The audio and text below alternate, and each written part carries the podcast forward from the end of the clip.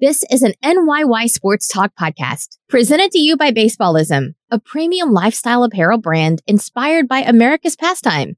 Baseballism is America's brand. Now batting for the New York Yankees, the shortstop, number two. Welcome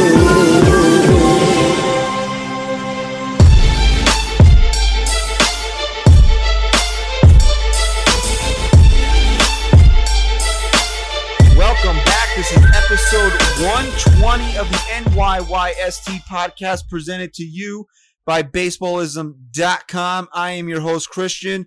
As always, I'm joined by my co host, Chris. You And Stat Guy Rye. I gave you the extra eh on the and today because uh, because we got the sweet, the sweet, Sweet. the sweet. I figured not even that. I figured Ryan needed the little pick me up after uh, you know your favorite show of all oh, time. Oh, it ended like a pile I'm of still dog depressed. pile of garbage. Like A I pile of really, garbage. Like, I wake up and it's like you know when the Yankees get like eliminated or something. You wake up the next morning, you're like, oh, the Yankees are eliminated. Like I keep waking up like, oh, that Game of Thrones was ruined. Yeah, that usually happens for us for like a good couple weeks until we started doing the pod that we kind of just let it all out, like the yeah, therapy it does pod. feel better. Maybe I should start a Maybe Game of Thrones. Maybe you you should do a Game post- of Thrones pod. You should, Well, bro. Just a talking about bit how late. shitty that show was. Why? We did it. We did it. over. All right. Yeah, but we Listen, did our The Yankees just won five Nobody- straight games. Yeah, they we know- swept the Orioles. Okay, nobody okay? cares about Okay? that. We want- We can't talk about GOT, bro. Yeah, nobody cares about the Yankees. That's they're what here. the cool guys bro. call it. GOT. That's they're It's here to talk about. They're here to hear about Ryan's uh, Ryan's Game emotional of Thrones. Okay, roller coaster. It's like I, I got to give it like a 4.5 out of 10. that The whole is series? mis- Oh no, the whole series. I'll give the whole series like a seven point five out of ten. that but that's sucks. not you good. can't give it no, that. That's bullshit. no. You're not you holding can it accountable for the shitty Dude, I seats totally ending. am because I would have had it at a nine point five. I've Alright. never watched one episode, so I, I am know. kidding. Even a I'm, 7.2. I'm really kidding. Everybody cares about the Yankees. Nobody cares about Game of Thrones. Yes, okay? my lord. I Who wanted- said they were going to win four? Let's just get that out What- of the way now. What Dingleberry thought they were going to split. Split. I didn't think they were gonna split. The question was, what would you be okay with? And I would have been okay with a split. Yo, I said sweet. That was a great Sweet, sweet. Series. It's I thought they were going to blow it today, bro. I really did. and you know what it was? What happened Booney today? stepped up today. I think that the Yankees said to themselves, "Let's make this a little challenging here. Let's see if uh, because it's been first of all, you had the great comeback on Monday. Happ, and uh, actually, let's bring this up here. Uh, we had a five star interview. It with- was seriously. Yeah. You said it. You said it off air. Phenomenal interview. And uh, we had a five star interview with our good pal Joe Rivera of Sporting News, which you'll hear in a little bit. Uh, to go along with that five star interview, uh, drop us a five star rating and review on iTunes. Uh, Subscribe to the YouTube Yes, page. do Leave that. us a rating and review there if you want. Greatly appreciate Joe's a constant contributor to the show, but we had a great time talking to him for about an hour today. Uh, you know, we always say the first mile marker in baseball is Memorial Day, and we're sitting here recording Thursday evening right before Memorial Day weekend. So we talked a little NL, uh, you know, and you know some contenders in the AL, but you know, obviously a lot of Yankee talk with Joe. So you'll hear that with uh, Stat Guy Rye made a boo boo and this audio is to replace his idiotic comment. Oh, should say that. uh thanks Ryan. Just ignore him. Plug. It's. It's getting edited out. Like I'm gonna put just like a bleep, a bleeper over it, Yeah, or just mute it. his audio. No one will ever know what he just said. No one will ever know. ever. What was it? Forever. You hate that movie. so Worst you- movie Yeah, ever made. ever. You're movie never you allowed to quote that movie because you hate it. All right. Okay? okay. Come on. What was I talking about? You were talking about The Joe Yankees? Rivera going around the league, talking about the Yankees. We were talking about the Mets a little bit. We No, no, no. Well, I was League. specifically on something Yeah, when you this were, and then I and I, when you said what you said. I did what I did. you should leave right now. You Actually, you know what? And you know what's funny? In my head, I wasn't even listening to you. I was just in my head. You know, want to know what was going through my head? I was going, Mike Tauchman's going to be one of those guys that we completely forget about because I kept going talk. Talk, right. We're not even going to. We're gonna Mike Tauchman's going to be brought up one day, The- like down the line, for and the- we're going to go, "Oh my god, remember when he played for Mike this team?" You know when his name's going to come up in 2020 when they bring up another uh, nobody to wear number, Number 39, 39. and then I go back and look at it again, 39. and then somebody on Twitter will say, "Darryl Strawberry." oh my god. I don't know, man. You were talking oh, about. oh how- yes. Uh, actually, this is uh, Monday. The big comeback with uh, Jay Happ, who, and sucks I texted you. that- against the Orioles. I don't. Can I bring? Yeah. Can I actually bring this up? I, I'll I try don't. finding it. Yeah, Ryan, you try to find it. Stat guy Rye here. I'm the one doing the math over here. Uh, Uh, can you shut your mouth. he Shut your mouth. J Happ and uh, Ryan can find the exact uh, numbers. You I want me to bel- bring it up?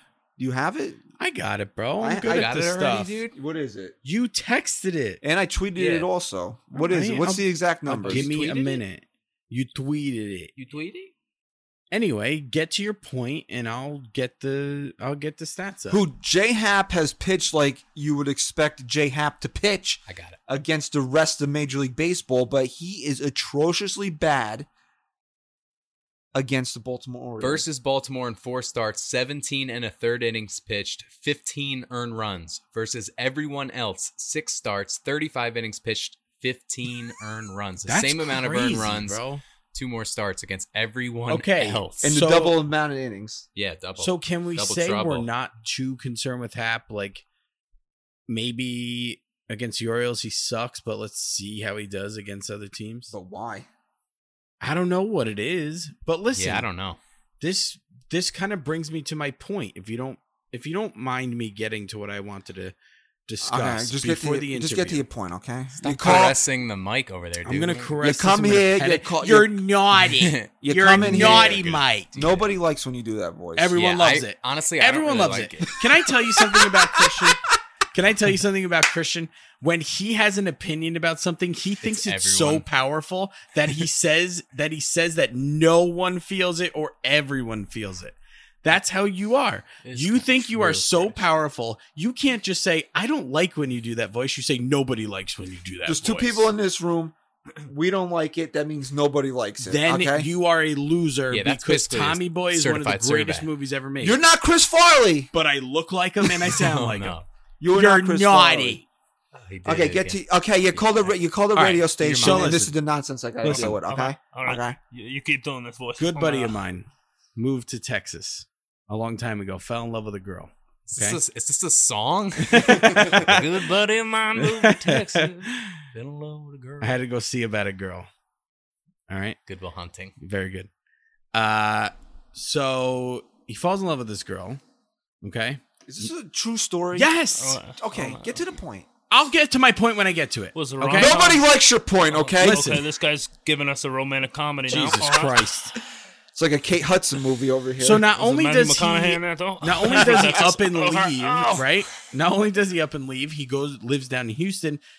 Now he's in Houston as a diehard Yankee fan, and he's married a Houston Astros fan. Okay, so now I he's had to deal they never with. existed before 2016. She's one of them. She's a, a Okay. true one, which makes it even worse. And to his credit, he said to me the other day, he goes, To be fair, when I married her, the Houston Astros were a pile of dog shit in the National League. Right.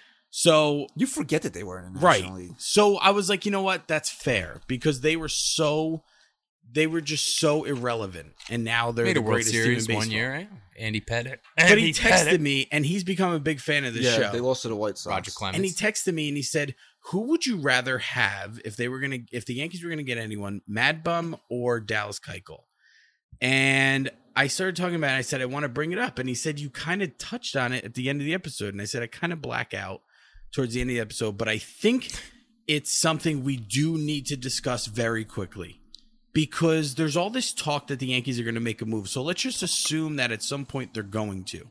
And the three guys you can really think of are Max Scherzer, Madison Bumgarner, or Dallas Keuchel. Okay, And I think Max. I think right. I think all three of us are going to have a different answer. And I don't just want you to say the name and that's it. I want you to also think about all the components. All So now here's we're what throwing can- in Scherzer into this. Yeah. All right, here's what you Yeah. can do with Dallas Keuchel. There's a garbage can Yeah. somewhere. Where's that garbage? Okay. Out. Well, guess Right. what? He's my pick, but you tell me your pick. All right, he throw him. He just threw him in the garbage. Madison Bumgarner. Okay. But You uh, okay? Okay. What? What? But here's the thing: Mad Bum would be my pick too. I just think the Giants are going to want way too much for this guy. And we discussed this with Joe. I and understand I don't that. think that they will want as much as you think they want. So, given what you think they'll want, who do you who would you say you're stuck on Estrada?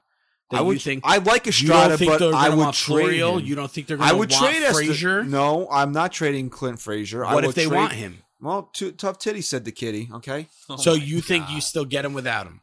Realistically, because realistically for And, me, and here's I think it takes it either Frazier or Florial, by if not both. You would give away both. I know I would give away Estevan Florial and Tyler Florial, I'm fine with, but I think it's going to take Frazier. I really don't do. think so because and I heard and it might have been Mike Francesa that brought this up today. It was Uh, me. It was me. The Giants are so far gone from being a, a contender now. They might not want guys that have major league service time right now. That's true. They Great might point. want prospects that they could build for another year or so, and That's then bring true. them up. But you have that in Florial. Why not also ask for a guy who's going to help fill the seats a little you bit? can. You think Clint Frazier is going to yes, sell tickets? in in in San Francisco. I'm not saying he's going to help sell tickets, but he's an exciting player to go see. He is. He's young. I'm He's MLB ready. If and again, we discussed this with Joe. I'm not trading Clint Frazier because I have to look. As much as we want to win in 2019, I got to look to 2020. Who's playing left field for the Yankees in 2020? Clint Frazier. Or Cameron Florial. Maybe. No. Or Cameron Maven. Okay, who's your guy? Estevan Florial has not even made it out of A ball yet. Who's your guy? It's tough. It's definitely not Keuchel. But if you're going for a rental, then yeah, Bumgarner's the guy. But what are they? What are the Nationals going to want for Max Scherzer, And uh, who and, is signed through 2021? and this is why. And honestly, Nothing. They're going to want the Yankees to pay his contract. And that's why I don't want him. I don't want to touch that contract. no, it's a joke. And he's a for guy two more who- years after this year. Yeah, Yeah, but got it's a deferred joke. money. He- Oh, he's you got would a lot a on the joke back end. what Yeah. he's owed. It's insane. and they'd want the Yankees. And you're That's not, all it would and you're not going to get you're not going to get him for you know bottom rung prospects. like they're going to man. want they're going to want uh Okay. somebody. I'm so These- torn because Mad Bum is my guy because he's the playoff guy, and that's all we need this for. That's all we need a pitcher for. I'm sorry. That's all. We need a guy who's going to take us through. But people forget how good Dallas Keuchel was. Even if he wasn't great, at the price you can get Dallas Keuchel, a lefty, No, yeah. All right, look look. This is Max Scherzer's contract, right? it's disgusting. It's going to make me want to vomit. All right. All wanna right. hear. So uh, if the Yankees pick him up, they'll be on the hook for uh, roughly. Seventy. Well, right now he's getting paid thirty point two million dollars this year. So the Yankees would have, by the time the trade kicks around, they'll probably what 12, 13 million dollars off to pick up this year, twenty nine next year, twenty eight, uh, just under twenty eight in twenty twenty one, and then that would be fine. That's about 70 That would- but that would be fine if you told me I would have uh, Max Scherzer three years, seventy million dollars, even at uh, how old is he? I just saw this. Even at thirty four years old, I would probably do it. But here's why I would not touch him. Ready? Because of his numbers this year? no, no, no, not even that. He has a hundred and five million dollars deferred from 2022 to 2028. That's crazy. So if how the- did he get so that? it's like a mini Bobby Bonilla yeah. No, it's worse than It's Bobby worse. Bonilla. because it's a lot more money. yeah, but Yeah, but That's under why- a shorter time span. yeah, okay. That's why I'm not touching him because that's 15 million dollars a year. You're paying him for six years that he's not going to play for Nah. you. Right. That's crazy. That's why I wouldn't touch him. Yeah. Okay. That that if just the kind of sold contract it was for me. dead then, and over after hit after 2021, okay, yeah, I'll do it. I would. which I thought it was. So let's take that. We'll crumple it up, throw it in the garbage, and Garbage. Set it on fire. So it's really between Mad Bum and Keuchel, and I think you're throwing the Keuchel idea out the window I'm way not. too quickly because of the price, because of the price tag. Does it worry you though that he hasn't pitched this year yet? No, because wh- here's my thing: Madison Bumgarner to me in the regular season now is nothing special. Nothing. But when the bright lights on, he is arguably the best. Do you need him to be anything special? No, and that's my point. What am I going to give up for this guy for him to not be anything special for me, especially if I'm going to have to sign him to an extension because I I'm telling you that's what he wants. Thairo Estrada and Estevan Florial. I'm and I give don't me No, that's not what's going to get you Madison Bumgarner because you're talking contract They're gonna ask for. I know, you're but they might talking not ask for contract.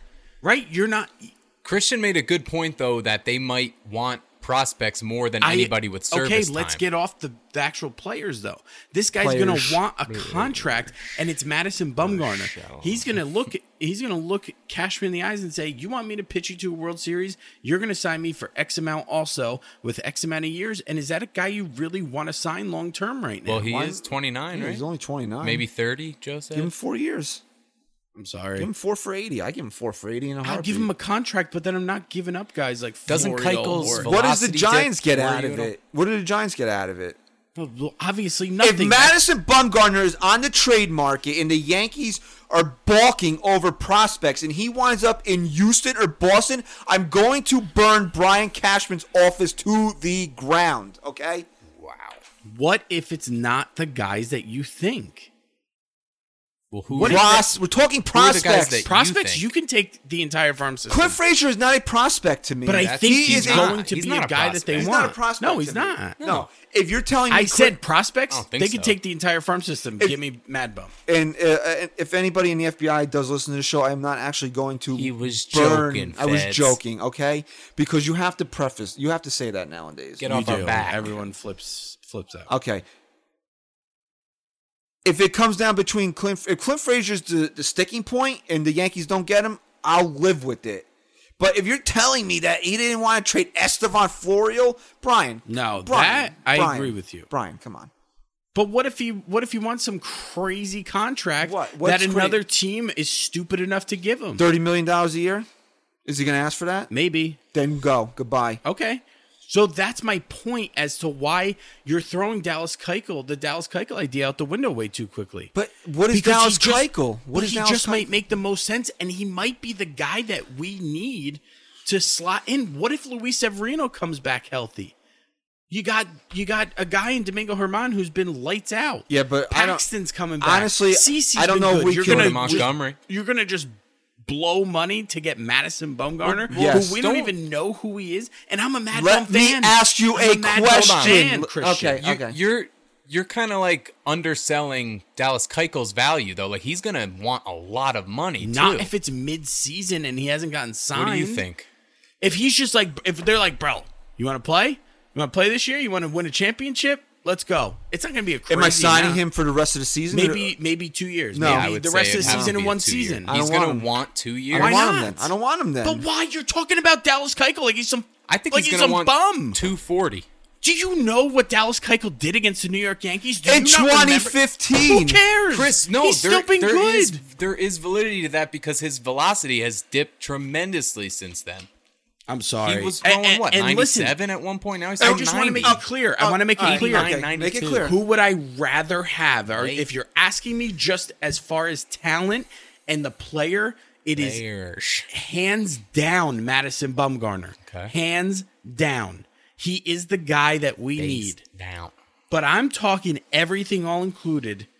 I think Keuchel might end up making the most sense for this team. How bad were players last year that just missed spring training? Okay. Yeah. This guy Yeah. has not only missed spring training, but he's going to miss almost the first four months of this season. And then you're gonna throw him into the American. And then the East? American League East, and then expect him to be a playoff Come savior for you? No, man. no. I don't Hit know. the the- I don't know. Shit. I don't know, man. We'll see. It's just something I thought we should be obligated to talk about because it's All right. Well, then let me ask: Do you think by the deadline, Dallas Keuchel, Max Scherzer, Madison Bumgarner, one of those three will be a New York Yankee? one hundred percent. Yes. One of those three specifically. I'm not talking a new pitcher. Hundred. I'm talking those three. One hundred percent. Oh, man, imagine Madison Bumgarner here. It's not going to be Bumgarner. The Yankees are not in the mood to play games this I year. agree. Oh, okay. Uh, what did he do in 2017? He only pitched to a 2.90 ERA. And he actually was impressive last year because he only started went out 14 and five. He started out slow last year, Keuchel, and he Uh, turned what it did he do in 15? What do you have, a He- 3-3? He, had, he had a couple tough years. 15, uh, 20 and 8 with a 2.48. That's four uh, years ago, though, 2014, 12 and It's 9. baseball. Yeah, but, But it's baseball, 2016 dude. was his only What do we always real talk bad about? year. How the in new prime- 2017 he went 14 and 5 with a 2.90. 2018 he was 12 and 11 but with a 3.74. Don't want Dallas Keuchel. I don't care if it only costs money. I don't want him on the team. Okay. Well, you, he would have to shave that beard, which I wouldn't mind Okay. not having to see that thing anymore. Get me this year. is Maybe a they should ba- sign Kimbrel too and make him shave his that And then weird DFA beard, him. and then yeah, and then cut off his arm so he can't do that. sign him just so he has to uh, shave the beard, and then you release him or Yeah. trade him somewhere. Mad Bum's doing really well this year.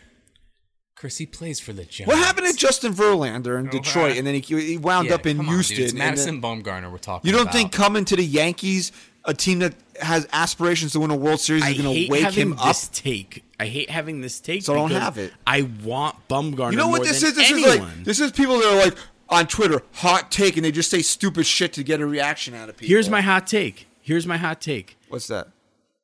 If the one player that makes the most sense for the Yankees when all is said and done is Dallas Keuchel. It doesn't make the most sense. Okay, Yeah, that's your if argument, Dallas though. Keuchel is on the team over Madison Bumgarner, you owe me something. I don't owe you anything. Yeah, I want to make a bet. No. We'll we'll think about. It. How about. about you have to buy you have to buy him a Dallas Keuchel, and then he has to buy you a Bumgarner Bumgarner what? like Jersey when they when one of the two becomes Yankees. I really, if Dallas Keuchel becomes a Yankee, I, I really, if that ever did happen, I really hope that they have a good, enough sense to never make a jersey for You him. don't think, bro? You don't think make a jersey. Keuchel against the Astros in the playoffs? That dude doesn't Ooh, have some type kinda nice. some type of like chip on his shoulder. Give me the playoff warrior, okay? he is a playoff warrior, but is he? I mean, when's the last time he's pitched in the I playoffs? don't care. Bring When's the him. last He's time? 29 Dude, it years doesn't old. matter, man. Is he that young? He's Yeah. 29. Yeah. Dallas Keuchel is 34 years old, Okay. and he doesn't have the stuff that Max Scherzer I mean, has. Bumgarner All in right, the playoffs. This open went close. way too long. Yeah, I Oh, because apologize. you bring up nonsense here. But what it is wasn't nonsense. It was something that No, needed to be fair. discussed. It's fair. Didn't- Everyone's discussing. All the cool kids are talking about it. Okay, did they pee their pants also? If peeing your pants is cool, consider me Miles Davis. I don't know. Dropping bombs today. You never watched that movie? What? Billy Madison. Is that what he says though?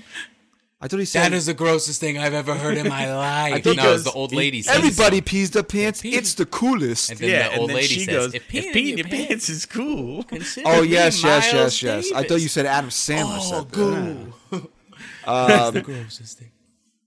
Uh, I believe that Brandon Hyde wanted to pee his pants every time that Gleyber Torres and uh, Gary Sanchez came to Why bat. do I don't know. Still pitch to these guys. If Why? no, if you guys have not sought out and or heard Gary Thorne's calls of Gleyber Torres' home runs from, Oh, God. from, from Here we go. Wednesday's game, you need to hear this. they so good. are so funny, man. There's a drive. I, I, I, I, don't I know. mean, come on. What do you even say and say? Gary Thorne is one of my favorite baseball announcers. he's good. He's got a He's nice really voice. good. And when he one, he one almost sounds like Sterling a little. Like my he has one of my that one of my all time favorite calls is when Don Mattingly hit that home run in the '95. That was him? Yeah, that, That was, was him. Thorne? Yeah, one of my favorite calls all time. Wow. deep drive.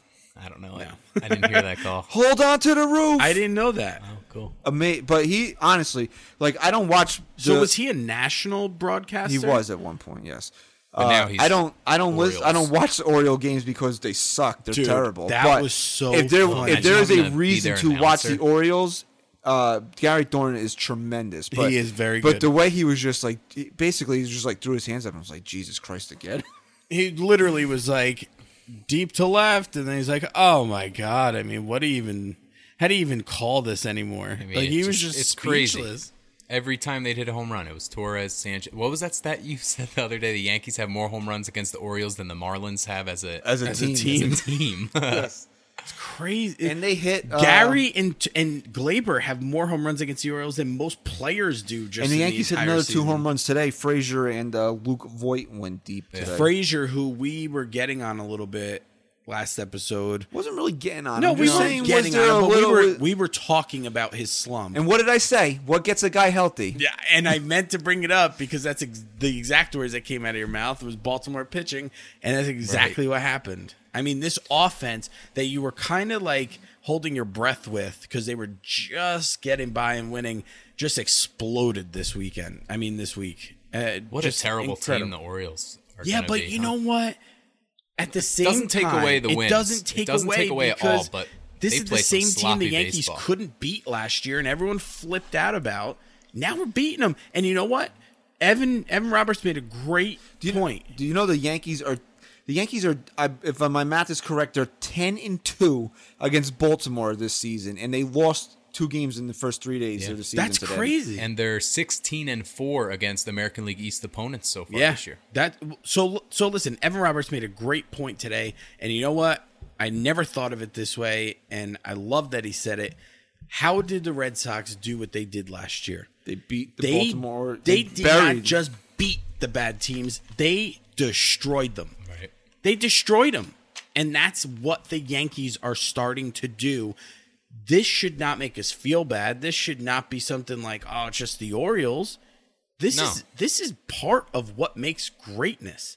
Beating teams like the Orioles the way the Yankees have, having a couple games where the Orioles feel like they're going to win it, and then we just snag it right back and win four in a row against them. It doesn't matter what team you're playing. them. A four game series. Four you game sweep in sweep. a four game The series. Yankees have a very nine-game winning streak against the Baltimore Orioles. Right Yeah, now. and, and look, me saying that the Yankees were going to win four last week, uh, last episode, in the back of my mind, I didn't really believe it.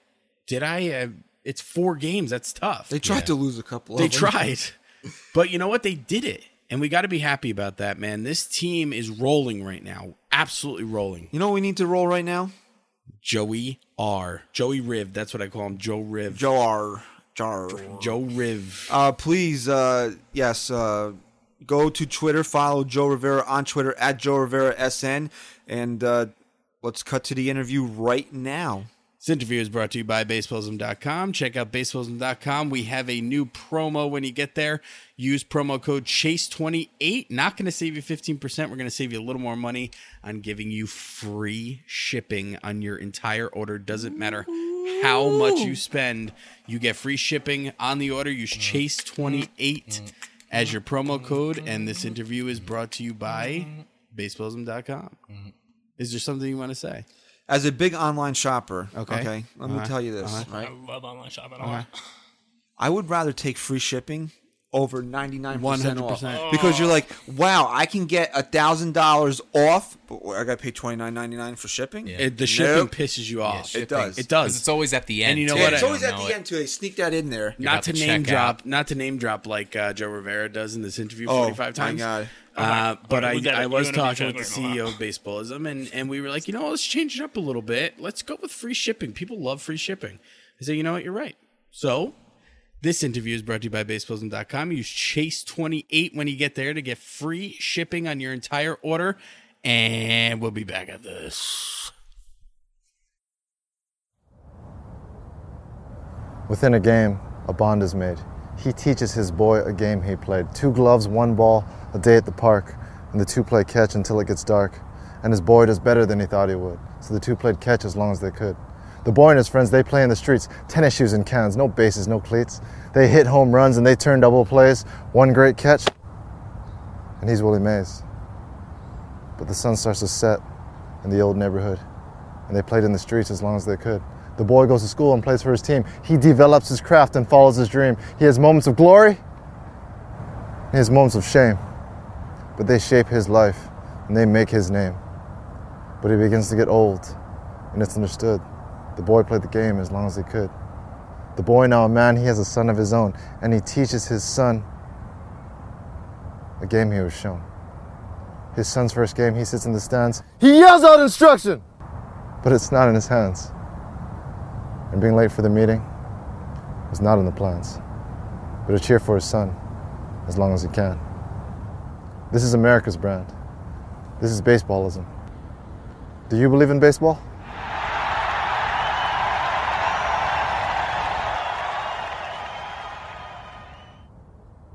Chris and Christian of the NYYST podcast here with our good pal Joe Rivera of the Sporting News here on episode 120. You can follow Joe on Twitter at Joe Rivera SN, where he threatens to not come on this show because I Joey make Riv. because I make bad puns. Apparently, He thought you were serious, by the way. This is how sensitive Christian is.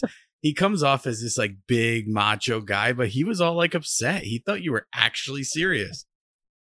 You know, I, I couldn't be serious when it comes to the puns. You know, I'm one of those guys that I'll make my fair share, but then I also get stupidly offended when people have bad ones. So I, that's the uh, best yeah, of I, puns. I can't.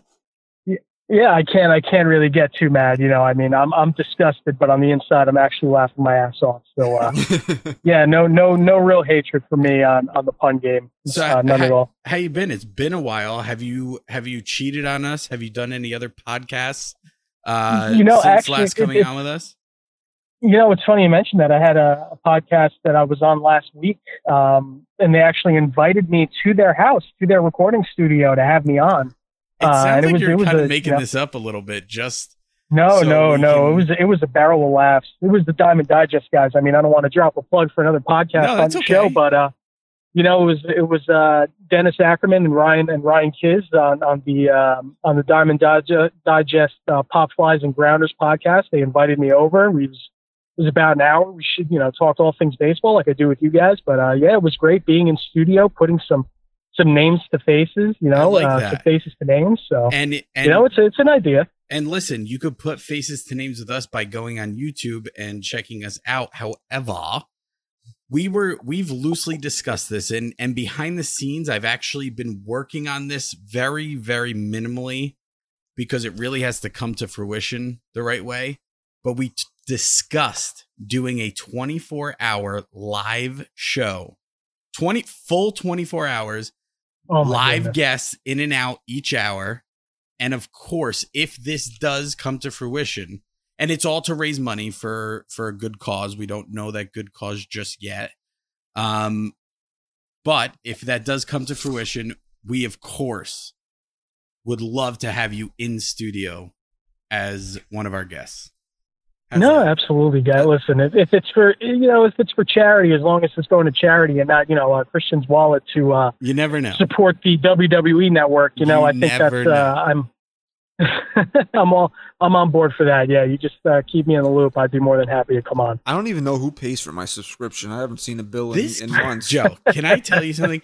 I go to this guy's house. He has a different subscription to something else every time I go over.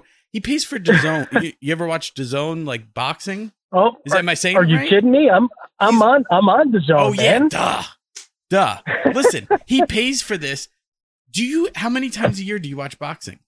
Twice. Oh man, Twice I- a year, and he pays for this. you know it's it's worth it though because when you when you really think about it i don't want to be a corporate shill here but when you consider a lot of these pay-per-view events for boxing are in the 60 to 70 dollar range i mean you're paying even if you watch three fights a year that are big fights that's almost 200 bucks that you're shelling out but you pay for the zone it's 20 bucks a month but you get tons of fights every month and then you get to see me on change up every now and then too uh, which is a great fun baseball show that they're doing so yeah, I'd say I'd say that the zone is worth it. You know, maybe the uh, WWE WWE network not as much anymore, but uh, you know, the zone if you want to show off the cash and support support your buddy, I think that. Too uh, bad we're not being paid decision. by all these places. We're really good at naturally, naturally uh, promoting different companies. What's up, Stack Guy Rye? Uh, Stack Guy Rye's here. He's he's uh, what is it? Fashionably late, casually late, fashionably late. Fashionably late. Not with those uh, PAL basketball shorts he's wearing. He's not fashionable. I kinda like basketball today.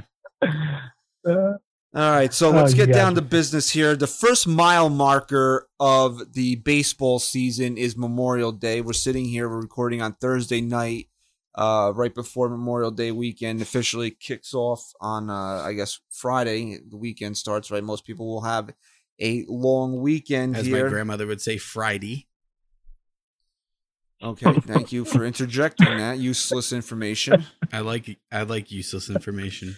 Uh, so we're bringing in Joe here because Joe does all things baseball. He's not just Yankee centric. So we like bringing in Joe to uh, kind of go around the league a little bit. And uh, we'll start in the National League since we don't really talk a lot of National League baseball here because it doesn't really uh, pertain to us. And the Yankees haven't been in the World Series in uh, 10 long years. So, it, you know, looking towards what's happening in the National League doesn't really mean a lot uh, as we break down the Yankees. But, you know, there were some. Uh, some uh, rumblings in uh, Queens here, the other team in town. Uh, they got swept by the Miami Marlins over the weekend. They have rebounded nicely. Uh, they did take four in a row from the Washington Nationals. Uh, while before we actually get into the Mets, Joe, how are the Nationals this bad? Even without Bryce Harper, they went out there, they got themselves It's Patrick crazy. Corbin. How do they have the same number of losses as the Marlins right now? You know, it's it's such a good question, and I think this is something that everybody's been trying to figure out, right? Because I was very high on the Nationals even before the season. I mean, I was a little skeptical of Patrick Corbin because I'm for me, I know he had a really good year last season, but you're projecting him to have that kind of season moving forward for the next six years, and I just don't think you can do that when you look at his track record.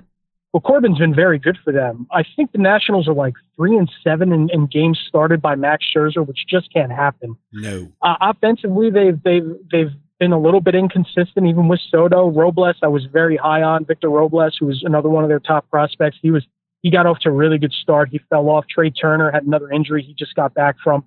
But the bullpen outside of Sean Doolittle is the worst in Major League Baseball, and it's the worst by a country mile. It is not close how bad these guys are. So when you have when you have a bad bullpen in today's game, guys, it just doesn't equate to wins. I mean, you look around the league. I understand the bullpens have been underperforming here and there, but when you have a, a bullpen ERA over six and your fielding independent pitching number is around there too, that's really bad. That's you can't, can't win like that. Yeah. Do they have Howie Yeah, it, it is. It really is horrendous. Howie Kendrick's it- playing it is second really- base for them right now. Yeah, I mean, and you know, all things considered, Howie came came through like for them a little bit last year, but yeah, He's in two yeah, yeah, he might be 102 now. Yeah, yeah, he might be 102 now. But you know, I mean, I, I look at that team and I just see, I still see talent. Like Anthony Rendon has, has played to an MVP caliber season. Trea Turner's a fire starter for them. You have Juan Soto who hits baseballs to the moon. So they do have the horses in place to do it. It just doesn't look like they're finishing the race uh, when that comes to the bullpen. And that's something that Mike Rizzo did a really, really bad job with this offseason. Well, speaking of people finishing the race, will Mickey Callaway finish the race that is the 2019 season as the New York Mets manager? It didn't look good for him uh, after the sweep in Miami. Uh, Brodie kind of gave him a little vote of confidence, but Shocked. usually that is just you know they're leaving him hanging by a thread there saying that i believe the words brodie used was a foreseeable future they have rebounded nicely as we said they swept the nationals but uh, the nationals are have their own problems they're playing the tigers next so the tigers are another atrocious team so the mets could get on a little bit of a roll here but do you see mickey finishing the season as the mets manager you know, to keep it with the race theme, I, I do think that the Mets have the horses to do it, right? I, I do. I look at this team again and I see talent. Uh, I know Brandon Nimmo's out right now with the neck injury, and Michael Conforto was dealing with with uh, concussion problems right now. But I think Callaway is safe for the year, and, and here's why. I think the second that you get rid of Callaway, that kind of takes away the human meat shield from Brodie Van Wagenen. And when you look at this team up and down right now, uh, Keon Broxton is no longer on the team. He was traded. Uh, he was a Brodie acquisition. Robinson Cano hadn't been playing well. He was a Brodie acquisition. Edwin Diaz, they don't want to use him for more than three outs, and he's been up and down early on this season. He hasn't been all-world closer like he was last year. He was a Brodie acquisition. Uh, Jed Lowrie hasn't seen the field yet. He was a Brodie acquisition. jay Ruth's So I think when you familiar look i mean how how awful Jay- has he been Yeah, exactly. He's been terrible too, and they keep going to him in the eighth inning because it's one of those situations where you paid him, so you have to keep playing him until he gets it right, kind of situation. So, yeah, he's he was a Brodie guy. I know he was there before, but he was another Brodie signing. So, uh, I think that if you get rid of Callaway, it's going to give Mets fans their pound of flesh. And listen, it, Callaway hasn't done himself many favors as Mets manager. Let's not get it twisted. He hasn't been great, but at the same time the guys that Brodie brought in that they needed to perform, aside from Pete Alonso, which was a uh, it was a it was a gutsy move to bring him up at the beginning of the year because you don't know what you're getting with him, and he's been fantastic. But when you look at the guys that haven't really been performing, it's all Brodie's guys. It's not it's not on Callaway to to a certain extent. So Yeah, I, think Mickey actually does finish the year unless they go on a stretch where they just go five and fifteen or five and twenty, and, and then I, I won't think he's as safe then. But the guys in that clubhouse, they love him. Uh, they really do. That's not. I was actually at Citi Field this week, and you can tell that these guys all love Mickey Callaway uh, from from Pete Alonso on down, from Degrom on down. They love him. So yeah, I, I think I think Callaway finishes out the season. Uh, it's going to have to get really really bad for the Mets for him to lose his job. Joe, you made a really, really good point saying that pretty much Mickey Callaway is the human shield to Brodie Van Wagenen, and it and I don't want to give the three of us too much credit because we don't. it's just we bro. don't really deserve it. It's just bro, right? Just Sorry, bro. we don't really deserve it, but you know, I guess it's because we are looking at this from a different perspective. We're not really emotionally attached to this situation. Last week we talked about the fact that this really falls on on bro. I mean, the guys he brought here aren't performing. And part of us said, you know, Mickey's got to be better as a manager to get more out of these guys because they are talented guys. How do you feel about Brodie Van Wagenen as a GM thus far? Can he do anything like, say, maybe acquire Doolittle uh, this year to change your mind on anything he's done thus far?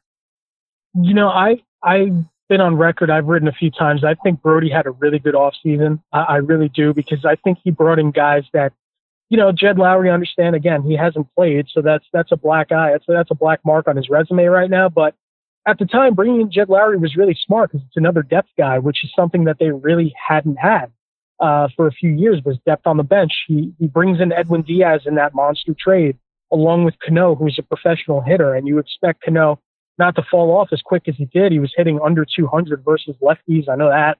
Uh, you know, the hustle stuff I think is a little overplayed, to be honest with you. And he blew out his squad hustling to first now. So You can't. You honestly, you can't about- make that up. The guy gets benched You know, if- essentially for not hustling. Then he breaks. He busted down the line, and now is he? Did they put him on the IL? Do we know if? I don't know if he. Yeah, did, it's, he, it's a quad. It's a quad injury. it's so a, yeah, but he, he Uh, hurt himself hustling. Probably. yeah, for, and, and then again, that should teach everybody a lesson about fake hustle. I mean, I understand that it's not, it doesn't always look pretty, but I do think professional ball players, 95% of the time, even want to go 99% of the time, they know when to hustle. Uh, they know when when they can break it down a little bit, and, I'm, and that's why I don't get up in arms about Cano not hustling all the time. Well, Joe Girardi Uh, used to you know, say when, when he he was a managed. Yankee. Yeah, Joe Girardi used to say when he managed him, when they would say, "Oh, Cano didn't run out that ground ball," he goes, "I don't care. He plays 160 games a year." Exactly. And then Cano has always been a pretty durable guy, right? So, yeah, I, I mean, it, just bringing it back to Brodie, I do think that he did have a very good offseason. I don't really think they have the trade capital right now to go out and make an impact move at the deadline or before. I just don't see that. Uh, Jarred Kelenic was their number one guy who they traded for Diaz and and Cano in that deal. Uh, so I, I'm not really sure where they're going to get the rest of that from. I mean, maybe you trade in Amed Rosario if he doesn't turn it around. Uh, I don't I don't really know. Amed Rosario is is horrific defen- defensively when you look at his advanced stats, and he hasn't really gotten better with the bat either. So uh, you're kind of wondering when he's going to turn it around. And I know prospects need time, but yeah, I I. I when you look at the moves that he made on paper, it's okay. Like he, he did a very good job. But when you look at the way these guys have underperformed from top to bottom, I, I mean, you can't really. It, it's just bizarre how that happened. Really is. Uh, you you can't really predict that these guys are going to not play to the back of their baseball card, especially when the only one that was kind of a question mark was was uh, Cano with his age, but everybody else you felt pretty comfortable about. So, yeah, I mean, it it really is confusing. It's confusing times in Queens. Well, uh, the Mets, I would say, are probably not a favorite to come out of the National League, uh, make it to the World Series. I know it's still early, but like we said, the first mile marker in the baseball season is Memorial Day. Uh, just looking at the standings, you got the Phillies, the Cubbies, and the Dodgers leading their respective divisions. If you had to place a bet on who makes it out of the National League or uh, right now going to the World Series, uh, who would you say would be that team? Whew, man, it's it's such a good question because, uh, and I said this before, but I think baseball's really drunk this season, and it's and it's like passed out on your couch, waking up the next next morning with a plunger on your head, drunk. I mean, this it's Has weird. that I happened think- to you? That seems It sounds like you're Oh, no. strangely familiar with it. specific. I- Yeah, really. Oddly familiar, right? Uh, you know, plunger on your forehead, some uh, some drawings. I'm not sure I can say on, on on your, your face, podcast. yeah. Yeah, you know, you know, uh, you can't really say, but uh, you know, I, I think that the Cubs. This is what the Cubs are. Uh, it, it took them a little bit to get going, but I just love their talent, man. I love their talent top to bottom. Kris Bryant turned it around, and, and there was no, there was really no hesitation when the team the team really got going when Bryant when Bryant got going. So um, you look at Javi Baez; he's had a really good season to this point. He's played again to an MVP type level. Uh, but there's a guy named Bellinger out out with the Dodgers who's kind of silenced everybody else uh, when it comes to the MVP talk. So yeah, I do like the Cubs. It's going to depend a lot on the Cubs if they can keep the starting pitching going. I think that's the biggest question mark with them. Between the starting pitching and their bullpen, Darvish absolutely needs to give them more. Um, I think that you know they signed him to that mega deal, and he hasn't really lived up to it. So Darvish is going to have to give them more. Jon Lester's been really good for them. Kyle Hendricks has been really good for them. So I do like the Cubs, and I do I, I do think there's something to being battle hardened in the tough division, which the NL Central is, because you have three good to really good teams between the Brewers, uh, the Cardinals, and the Cubs there at the top. And and you know the Pirates have been a little sneaky too, and and the Reds, who I expected so much more from them so far to this point in the season. So haven't how, really been great, Let me, but- since you brought up the Pirates, how has their general manager not been fired for the Chris Archer trade? you know, it's it's funny. I I got to be honest, guys. I like to trade then, and I and my reasoning is when you have a guy like Chris Archer, and then you also have Jameson Taillon, who obviously got hurt this year. That's two pieces at the top of your rotation who are cost controlled. And if you're going to win in baseball in 2019, you do need pitching. So uh, they and they've pitched very, very well to this point in the season. So yeah, I I mean it looks really bad right now. I and and I totally understand why.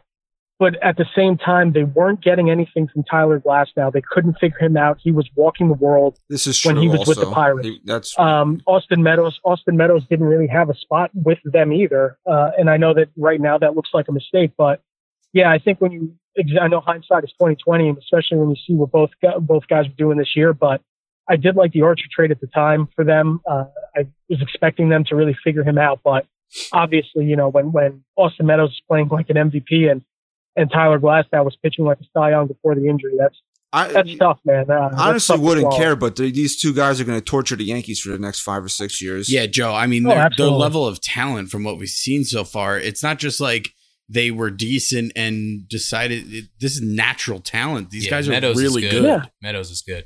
Yeah, absolutely. And Meadows is a guy. Let's let's not forget Meadows is one of the. He was a top five prospect in baseball before he came up.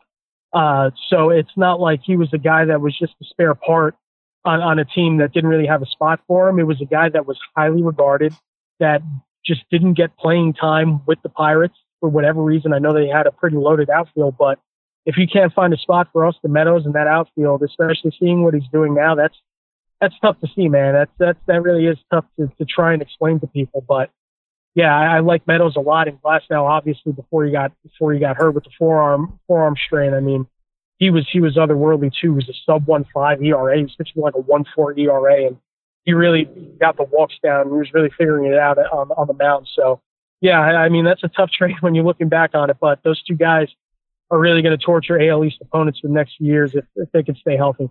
Speaking of AL East, let's start talking about a league that everyone cares about now, uh, in the American League. I got to ask you this because because you're the guy that could answer this for me probably the best. Which team is scarier?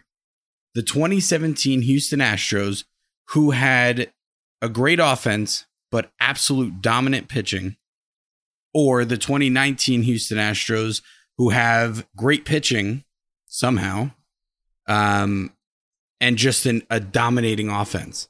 Because I feel like that's what they've turned into this What year. did where you say that was different? Like you, you said the same. because in 2017 they were a dominant pitching team led oh, led by dominant pitching versus great. with a great offense. Now Okay. they have great pitching, Okay, okay. but their offense is really what they're leaning on more than anything else.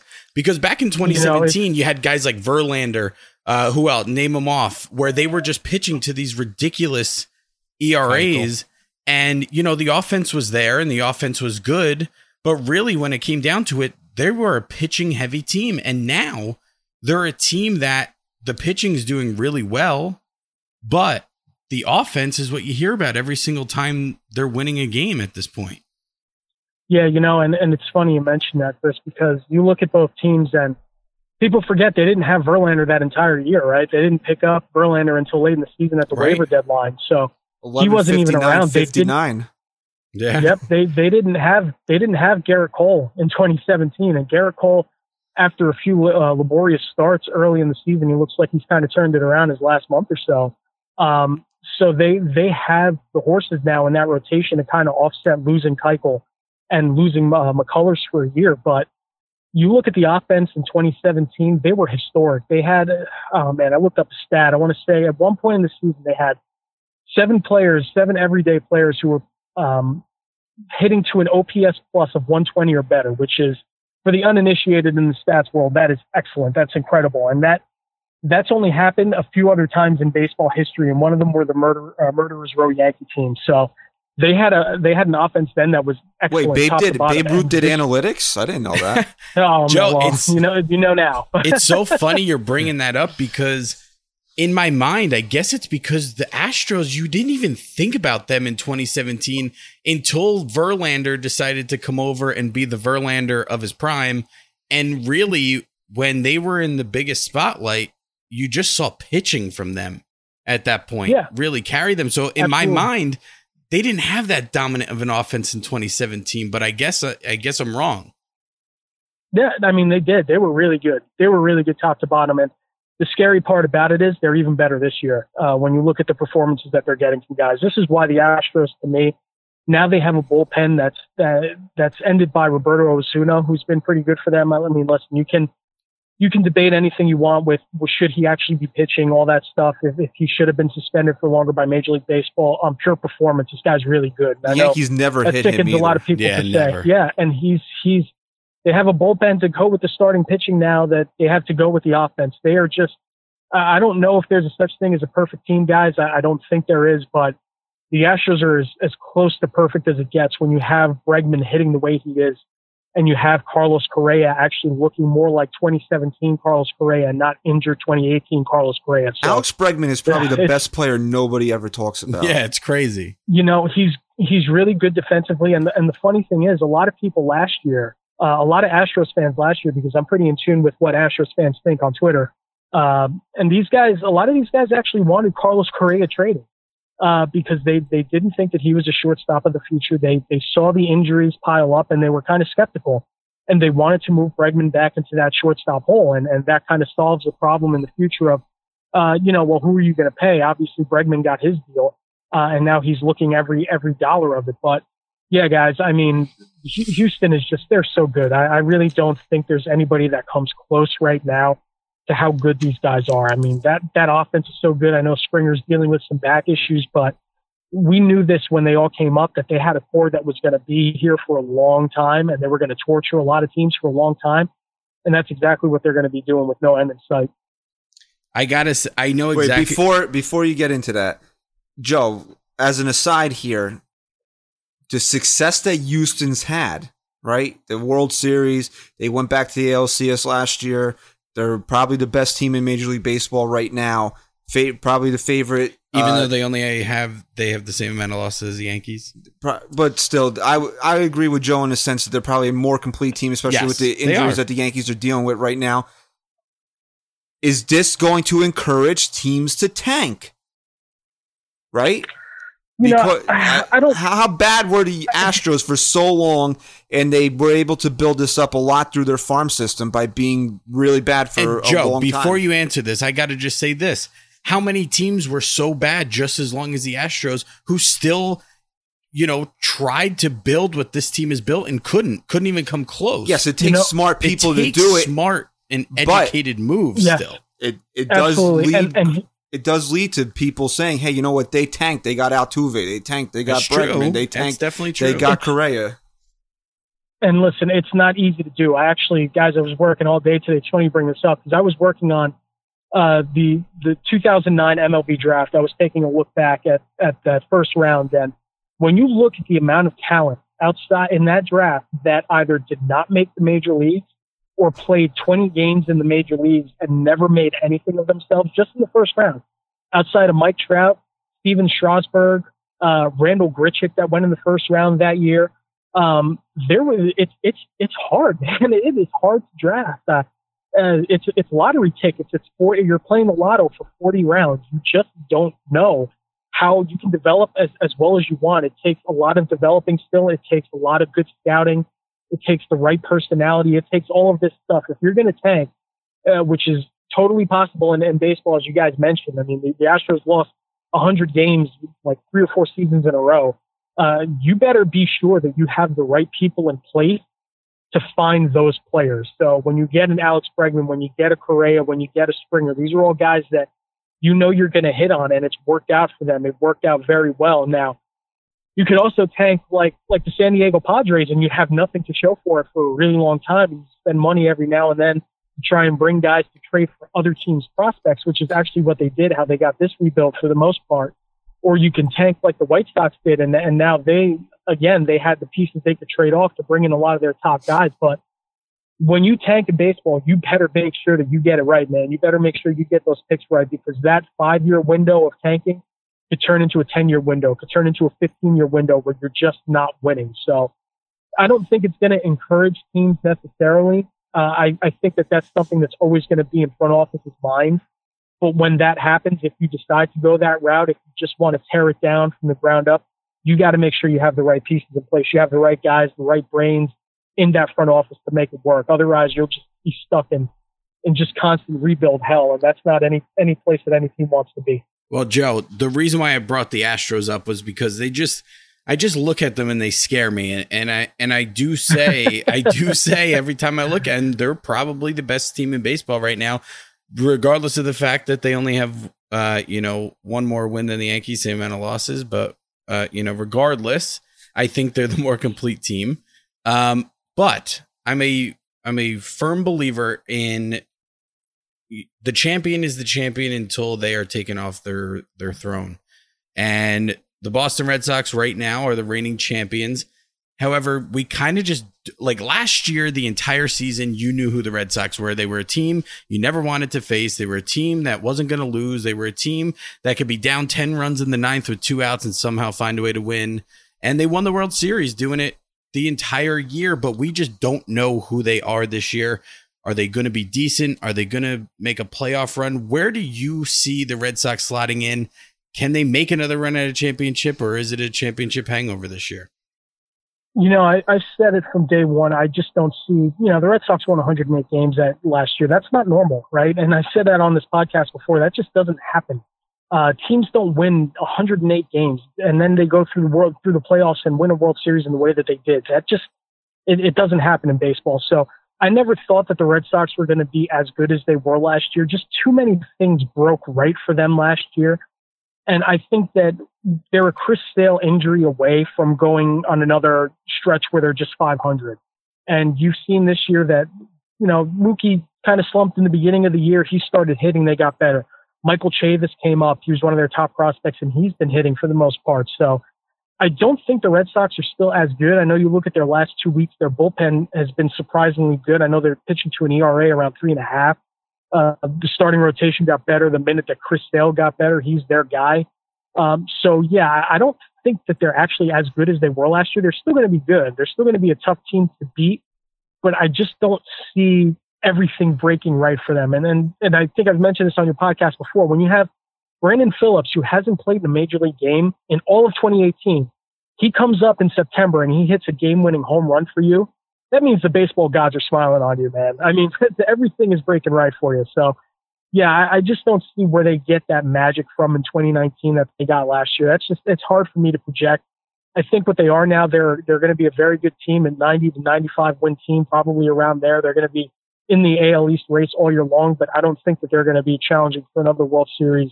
I just don't see how the bullpen holds together. Joe, real quick, and I just want a quick answer out of you here because we don't want to take too too much of your time. But who's a better team right now as you see it, Rays or Red Sox? Right now, right now, if Yikes. you had to say, right now, who's the oh, better God. team, Rays or Red Sox? health or no health. Uh, as they currently stand right now Oh with how God. they've been playing. Right. Let's take analytics, right? We'll throw that in a little bit, but let's take our gut and our eyes and what we've seen. Who's the better team, Rays or Red Sox? right right now it's the Red Sox just because they got hot and I think that uh, they got hot and I, I think that the, while the Rays are good I just never expected the Rays to be as good as they have been this early So you so think I they'll think come that back the Red down to Sox are earth? still the better team Okay. yeah I think they That's will why I a little asked. bit uh, yeah I, I just don't see how they're going to be this good and listen there's no mistake I love the Rays offseason this year I thought bringing in Charlie Morton was huge for them and he's been very good and Tyler Glasnow has been a revelation um, and they didn't have to make a lot of moves because they still had Tommy Pham and they have a full year of Pham and Austin Meadows. So, um, yeah, I just don't. I but right now, as we stand, I mean, with the way the Red Sox are playing, with the way they've been pitching, I just think they're the better team. Well, right now, the best team in the American League East are the is the New York Yankees, and as we've uh, said a, a bunch of times on this show, it's almost uh, mind-boggling. Even though they've been playing uh, AAA teams like the Baltimore Orioles, which is a whole nother story for a whole nother day, how atrociously bad they are. But um, with all the injuries the Yankees have suffered, that somehow, some way, this team is in first place. Uh, one of those guys that is uh, injured right now, who we thought we were getting back, and he's injured again. He seems to have caught bronchitis from Jacoby Ellsbury. Is uh, John, is Giancarlo Stanton, who the bicep, then it was a shoulder, and now it's a calf. Um, You're just going through all the different muscles that you could possibly pull before making an impact on a team. uh, fan, you know, you listen to sports talk radio, you're on social media. Fans love the way that this Yankee team is playing. They're not, they're hitting a bunch of home runs, but they're not solely relying on the home run like maybe they were last season. You get some ridiculous knuckleheads out there that would actually like to see Cameron Maybin stay on this team over Giancarlo Stanton. Now, whatever issues they have aside, um, you know, because I, I can't imagine somebody with any dearth of baseball knowledge actually thinks Cameron Maybin is a better baseball player than Giancarlo Stanton is. But Those guys you- are out there. yeah, they are. Oh, those guys are oh out Joe, there. Joe, they're out there, and there's a lot of them. Oh We've yeah. spo- Okay. I've spoken. There's a lot of them, Joe. I've spoken to him. uh, let me let me ask you this. Giancarlo Stanton, we know who he is. He's a guy that strikes out a ton, but he's also a guy with prodigious power. If you could push a button and keep Giancarlo Stanton on the IL for the entire year or bring him back to New York Yankees, what would you do and why would you do it? Are we really? Are we really going to have this discussion? Y- You Yes. know what, Joe? It's I- really sad, really- but we have. we we have really- to. We have to. You know, I mean, Are the Yankees a I mean, better look- team with Giancarlo Stanton sitting around playing catch in Tampa or taking four at bats every day? I want you to, because you're the guy, Joe. I want you to say it. I, I mean, listen, I, I, I would rather have Giancarlo Stanton uh, cooking dinner for the Yankees in the clubhouse uh, over having Cameron Maybin on the team. Uh, if that if that means that, listen, if that means, and it's no disrespect to Cameron Maybin, who's a nice player, No, but there's and a he's reason been doing really like well for the Yankees. teams. Yeah, but listen, if you're telling me that the thing is everybody wants to look at the strikeouts and they want to look at all that stuff, but the truth is teams plan for a guy like Giancarlo Stanton. Teams that I, I know that a lot of pitchers are confident, but there are pitchers that lose sleep at night having to fear Giancarlo Stanton in the lineup. There, there are guys that want to pitch around Giancarlo Stanton in a lineup. Uh, when you have Cameron Maybin in there, nobody's pitching around Cameron Maybin. I'm sorry, it's just it's a statement of fact. No, again, no disrespect, no disrespect to Cameron Maybin, who's a good dude. I've spoken with him. You know, I've been in the Yankee clubhouse, so I know. But, but listen, if you're telling me Giancarlo Stanton or Cameron Maybin, like it, it's ridiculous that we're even having this conversation. I mean, the guy's an MVP winner. He's got 45 to 50 plus home run power. Uh, he played. He's um, he's an above average defender. He's a decent baser. Like he brings all this to the team. Cameron Maybin is a solid role player on a team that's scrapping for a wild card spot. But when you're talking about if I would rather have right now at this moment Stanton or, and all of his strikeouts, all of his faults as a player, or Cameron Maybin, I mean, come on, guys. Joe, You know, I, come on, I'm I'm on. gonna I'm gonna admit something that I'm a little embarrassed about. Okay, I tried calling Mike Francesa today about four million times in a row, and I Christian, couldn't get yeah. through. Oh, uh-huh. All right, because they were talking about this, and they were talking about. I can't tell you how many callers called in and were like, Cameron Maybin oh needs to play, Stanton needs to stay Okay. injured, Okay. whatever. and I just wanted to get through and say, Mike, listen, because he was saying what you were saying. I can't believe we're even having this conversation. I just want to say, Mike, here's the issue with so many Yankee fans, and and I'm okay with it because at least it shows me a little passion from the fans. But Yankee fans, I use the word isolation a lot when it comes to emotions and everything. They don't know how to isolate certain situations where they can't look at this team and what they've done and say, you know what? It's been so great having guys like Cameron Maybin come over and step up and Gio Urshela play outside of the guy he could ever potentially be and be some superstar. It's so great that Cameron Maybin has come here and brought energy to this team and been good. Instead, it becomes this whole big thing now where Cameron Maybin is the greatest player in the entire world. Giancarlo Stanton, the former MVP with 60, almost 60 home runs, is a pile of dog crap. And it's got to be this whole thing now. You know, Cameron Maybin doesn't strike out. He gets on base and Stanton sucks. It can never just be a nice, like isolated, wow, Cameron Maybin's been really good as a fill in player here, but I can't wait for Giancarlo Stanton to come back. It can never just be that.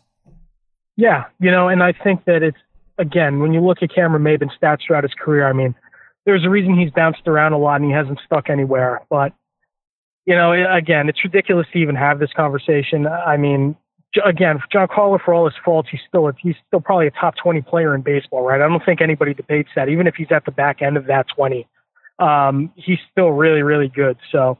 Uh, I, I think that fans, I think the nerve with a lot of fans right now, and, and it's nerves. It's you say to yourself, well, Giancarlo comes back and maybe you'll mess with the chemistry or the juju. Maybe there's a little superstition there.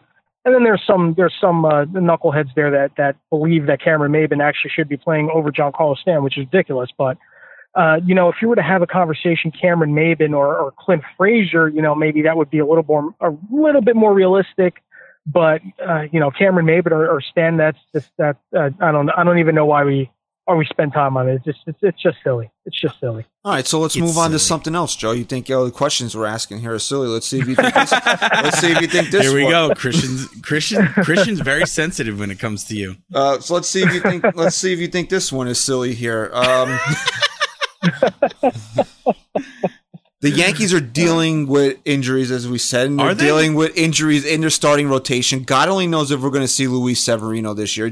James Paxton's on the IL. You hear he may come back this weekend, but who the hell knows? Because that's just the type of year it's been for the Yankees. CC's on the IL, but this is one of his scheduled vacations. We all knew this was coming. right. We knew it was uh, coming. when uh, when they signed him. He's, he's, he's got to use the vacation time before his. Uh, Yeah, before right. I'm he's gonna done use with it the all year. up front. Yeah, he's done with the team. Tanaka's become a magnet for comebackers. He's got hit his last two. He's got hit by uh, uh, batted balls his last two starts. Really? He got hit Both again. starts? He got hit again today. Did he? Yeah. Oh, I didn't see it. Uh, Domingo Germán is as great as he be, he's been, and what a revelation he's been. This team is probably staying afloat because of him. He's going to have an innings limit, uh, and I believe they're bullpenning tomorrow. So it does seem like uh, the Yankees need to make a move for a starting pitcher. Now, do you think they need to make a big move first? And the, here's the other guy, Jay Happ, who apparently is decent versus the rest of the Major League Baseball, but you can't get anybody on the Orioles now, which is mind blowing. Um, do the Yankees need to make a big move? And when we say big move, uh, is that Max Scherzer? Because now this is the big thing. Now with uh, the the Nationals being bad, they might try to break it down. Do you? So let's break it down like this. Would you prefer to go after Max Scherzer and everything that entails, including that contract, or are you trying to go after more of a rental type like Madison Bumgarner? What do you think uh, would better suit the Yankees? You know, it's it's such a tough question to answer because if you're asking me to, to go out and get Max Scherzer, you know, how how does he adjust? We know he's got the stuff to play in the AL East because he's a strikeout machine, right? Everybody knows that. And then you're you're looking forward too. I mean, who are the free agent pitchers that are going to be coming out? A lot of guys, a lot of these teams hold on to these guys now for for cost reasons, right? So. Uh, not a lot of these guys are going to hit the open market, and then you see the extensions that they're getting. I mean, is, is Zack Wheeler going to get Patrick Corbin money? I mean, he's not a lefty, but he, he probably will, which is crazy to think about. But I, I do think the Yankees, and again going back to this offseason, I don't think they did enough to fix this rotation up, right? And and I said it with the Jay Happ signing. I was never a big believer in the Happ signing uh, when it happened because they brought him in to be the Red Sox killer, and then he got stomped twice by the Red Sox last year as a Yankee. So uh, I never really saw the logic in bringing him back. Um, but you look at who the um, potential available guys out there are going to be. You know, Madison Bumgarner. Uh, at worst, he's going to be a number three starter for you, but he's proven in the playoffs, and you think maybe sending him to a to a contending team will reinvigorate him. He seems like the kind of guy that that needs that competition in his blood pumping through his veins. So uh, it really depends philosophically what you believe in. If you want to bring in that guy that's going to be there for the next five years, who's going to be a rock in the rotation, which the Yankees kind of need, or if you think that a hired gun like Bumgarner this year, being that extra lefty in the rotation that's going to throw some people off, being the innings eater, uh, and, and being that proven postseason guy, he's the guy. I mean, if it were up to me, it'd probably be Bumgarner. I know the Yankees are on their no trade on his no trade list, so it, might take some convincing there, and, and you probably wouldn't have to give up a whole lot to get him um, in terms of prospects. So Would you Uh, trade don't Clint Frazier for Madison Bumgarner? who's The playing Yankees left field would. for the Yankees next year? I'm sorry. I mean, that, that's the, the the question is who's playing left field for the Yankees next year? Then, uh, do you do you believe if you trade Frazier now, do you believe that you know at, under some miracle, oh, Jacoby Ellsbury is going to come back and be that guy? Jacoby Uh, Ellsbury will never put on the Yankee uniform Never, unless he's going trick or treating with his children. Okay. And I got to you know that's that's why there's so much that's why there's so much to unpack in this right i mean and this is an entirely separate debate guys with with clint frazier but who's playing left field for the yankees do you think stan and his injury history this is how you end up with with the six outfielders line from brian cashman and in reality you only have two and a half right so um, yeah, it's, it's it's a good question. I don't I don't know if I would trade Frazier for Bumgarner, especially with the way Frazier's hit this year for them. I them. like. I'm a Clint Frazier why- fan. I wouldn't personally do so that. So am I. I think you can get that Yeah. that trade done with some lower level prospects and even a guy like Thairo Estrada. I don't think so. Yeah, I think I think an Estrada, an Estrada and Florial package would probably get it done. Yeah, Um, yeah, but I know that Cashman's not going Florial to is touch still- him. I, I don't think Cashman's You know, going to let him I- go. You know, I think the reason that he's been here is, is the fact that he's in he's in low A ball. I don't know if he's made it to, to double A yet, but he, he was in low A ball for a long time, and he's a player that a lot of teams covet. He's been I hurt think the last with- two seasons too. He's uh, yeah, He has you know, dealt with the thing. injury. So, so I think that if you're asking me, you know, Clint Frazier, I, I took, listen, full disclosure, I, I like Clint as a guy. I think he's a great guy. I talk to him in the Yankee clubhouse probably more than I talk to anybody else. I, I mean, we talk about sneakers, we talk about light. I mean, he's a, he's a great guy. He's a great player.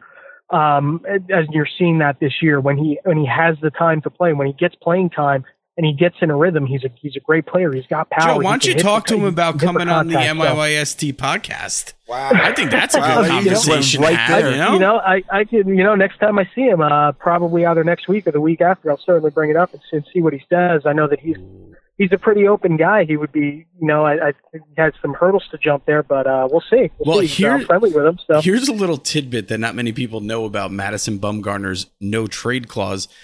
Do we know why he has a no trade clause on so many teams?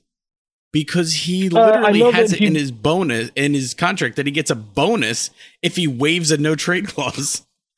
Really? yeah, Yes. and, and the thing, and when you look at the eight teams that are on his list, I know that it's the Astros, uh, the Cardinals, the Cubs, the Yankees. It's all all eight teams are teams that are going to be in the playoff hunt in some way this year. And he's going to want to So- control if he's getting some type of an extension, maybe along with it. So I, I think the whole no trade clause when it comes to Bumgarner, especially going to a team like the Yankees, is not going to be the issue. I think it's all there to for strategic purposes and nothing nothing like you know he has any resentments towards any of these. He's not teams. getting traded to the Toronto No, Blue no. Jays. So No. we can all no, just no, no. say that. No, and then they they respect him enough, and I think Zaidi and the rest of the Giants front office respect him enough that they're going to respect his wishes and wherever he wants to go. So uh, he's he's meant so much to that organization, so much you know being being part of those World Series winning teams. Uh, they're going to let him pick wherever he wants to go. So I don't think it's really a, a matter of uh, the of the trade there. You know, and the funny thing is, if you did want to extend Bumgarner, he's only 29. He might be 30 now, but you know, I know that, that if 29, 30 year old guys aren't getting contracts. You look at the Keuchels and the Gio Gonzalez's of the world, but a top flight pitcher like like Madison Bumgarner, I don't think any he'll have any problem either getting an extension from wherever he goes or, or finding work next year. It won't be an issue for him. All right, Joe. Uh, I know maybe this is not your thing, but you know, knock on wood, fingers crossed. You know, say a little prayer. Didi Gregorius could be back in maybe three or four weeks. He's Crazy. He started uh, extended spring training games this week. Uh, we know he was a little under the weather and he missed a game, but not really a big deal. Doing all the little superstitious stuff because this is still the Yankees. God only knows he could Couple setbacks. couple you know he could have a you know he could have a hangnail and might knock him out for six weeks it's just that type of season that it's been not saying that Didi's a soft guy that w- where a hangnail will No. keep him out for six weeks it's just that's the way these injuries have mounted for the Yankees but we can start maybe looking ahead that Didi could be coming back in relatively short order here um, what is this Yankee infield going to look like uh, you know, this is a big assumption, but that everybody stays healthy. You know, you got Voit at first right now, Gleyber's playing short, DJ at second, or Urshela at third. Who's going to feel the crunch of Didi Gregorius coming back? Ooh, it's, it's that's another good question, man. And, and I know that they don't want to mess. Well, with my Urshela question right just, now, I, but- I, every question I asked you is a good question, but, but you know that They're one, with, decent questions. you know that one silly question that I slipped in there. You better write You know, him I an think when apology. Yeah, looking- he's never gonna. Let He's that never one gonna go. let it go. Christian never lets anything go. I can promise you that. Silly. I Yeah, hold this is, you know, worse than that I his- 2004 movie did. you know, he he's got a tendency of, of uh, he's got a pretty good, uh, you know, nine nine out of every ten are pretty good. Nine out of ten dentists recommend, you know, his questions. I'm, So- that, I'm okay with So, that you know, I- ratio. I'm absolutely okay with that. But uh, you know, I think you're looking left to right. It's probably going to be LeMahieu, Didi, Torres, Voit, and it's going to suck for Urshela. But you know, I, I just think that they value Didi's bat a little bit too much to, to not have him in there, obviously, which is why they're they're taking a little bit of time with him coming back, and I'm sure that they'll they'll push him back a little bit more as long as Urshela keeps hitting. But I think LeMahieu just makes too much sense at third. He's too much of a contact guy. Uh, they brought him on for that very reason. He's way too athletic. He's too good of a defender. He's a Uh, and wizard that on in the infield. He's so. Yeah, I mean, really you is. Gio's and that think- good too. Though. you don't really watch. I mean, who honestly? Who watches a lot of too. Colorado Rockies baseball? But that guy, his reputation has followed him to New York. That he's a stellar defensive player. And I'll t- and I'll tell you this, guys. The, interesting thing is that the advanced analytics, and I know that this makes a lot of people groan, but the advanced analytics, the advanced analytics don't agree with Gio Urshela's defense as much as a lot of a lot of people see with the eye test. So, um, I understand that he's flashy. He's very good with the glove. He's got a decent arm at third, but uh, DJ LeMahieu is a Gold Glove winner. He, you know, he's a defensive run save uh, wizard, like you mentioned. Um, so, so I, I do think that Urshela is going to be the guy that feels the crunch, feels the crunch there. I just don't see how you bench anybody else. You're not going to, you're probably not going to bench, uh, you're not going to bench Torres, obviously, with how good he's been. Voit, maybe if he goes into a slump, you can, you can put it, uh, you can put LeMahieu there and, then leave Urshela at third, but I, I just don't see that happening with the way Voit's come back alive in recent days. So, yeah, it's it's going to be tough. I mean, those are the kinds of problems you want to have if you're Brian Cashman, but I do think LeMahieu, Gregorius, Torres, Voit, left to right is probably going to be the way it works. this has been the biggest like topic I'd say on sports radio today, and and the popular the popular answer is your answer that Gio Urshela feels feels it a little bit. We've said here that it might be LeMahieu just because that was his initial role with this team was you know four days a week or so. But the more I thought about it, I thought of this. I think everyone's right when they say Gio will take a little bit of a hit mainly because DJ is batting like 4,000 with runners in scoring position. I think it's and that- more like 480. and but that's like something that the Yankees have been so desperate for a guy who just comes up and runners in scoring position and and can come through and I think that's important but the more I thought about it there's no reason why with how baseball is nowadays with all the days of rest and this and that that anyone is really going to feel that much of an impact. When you have a guy like DJ LeMahieu who can play all these positions you're not going to have a guy really feel it because if DJ's going to play third and Gio's going to get a day off that's fine. But then the next day, they're probably going to give Torres a day off, and they're not going to want to overplay Didi. So you're going to have a lot of people mixing and matching, and you're not going to see that much of a difference. I really don't think you will, even when Didi comes back. Mm-hmm. Yeah, I think that's I think that's totally fair. That's totally fair too. I think a lot of this depends on what Urshela is. Right? Is he going to stay where he is, or is he going to go back down to earth? If he if he turns back into the pumpkin that Gio Urshela has been his entire career before coming up with the Yankees and, and doing things that nobody expected him to do, then I think that that question is a lot easier, and I think that's why eh, they're lucky to have some time to kind of think about that before before Gregorius gets back. But yeah, I mean, with LeMay, you just I, I think that if you can find him a spot and you stick him in a spot and you can leave him there, as long as he's that proven contact guy and that really great defender, I mean, that's that's that's so much value. That it really is. Even if he was brought in here to kind of be that super utility guy, I just think that that having that bat in- one spot on the infield, you know, guys moving around, that that does mess with some guys. It messes, uh, it does mess with guys. So I think if you can stick LeMahieu in one spot and just leave him there, I think that's the best the best course of action. If, if I'm Brian Cashman. All right, Joe, a couple more. Uh, this last one from me. Not the best, not the best player for the Yankees, but who's been the biggest surprise for the Yankees uh, thus far? You know, I'm going to say Gary Sanchez because a lot of these idiots were saying they should trade him last year. So, you know, I, I not I'm this just idiot, You know, you know. no, we we've never, No, listen, never. I've never no. hopped off the Gary Sanchez train, and No, I, every no, time he has a big game, I like to rub it in their faces. Okay? Oh, every game Yeah, he'll tweet it. He'll tweet Yeah. actually the same thing every game, Yeah. pretty much. Yeah. Yep. So yeah, I, I mean, keep cracking those home This runs, what- Gary. Boom. This is uh, this is what I mean. This is what Sanchez is, right? This is what everybody thought he would be. It's what he was two years ago. It's what he was when he came up. So, you know, everybody's saying trade him. Like, hey, get a life. Like, really. Anyway, uh, you know, the, the biggest the biggest surprise, man. That's that's another t- that's another tough question because I think that most guys have performed about what you'd expect them to. I think Urshela, obviously, he's been the story all year.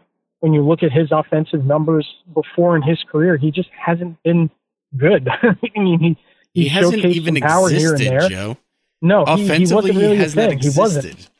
No, I mean, and and with Cleveland, he had a nice little stretch of I don't I don't even remember how many games, but I want to say he came up at the same time Lindor came up, and and they were both making noise. But yeah, Urshela turned out to be nothing special, and then he goes to Toronto, and he was nothing there, and then he comes to the Yankees, and all of a sudden he he figures it out. I mean, that's that's crazy. That's crazy talk. That just doesn't happen with journeyman infielders ever. Like it, it just doesn't. So you know, I think Urshela has probably been the biggest surprise for me. I think LeMahieu was another guy. When you looked at his career stats and his home and away splits, uh, kind of didn't agree with the hitter that he was, or a lot of people expected them to be. I do think that that's been a little bit of a of, of a surprise too.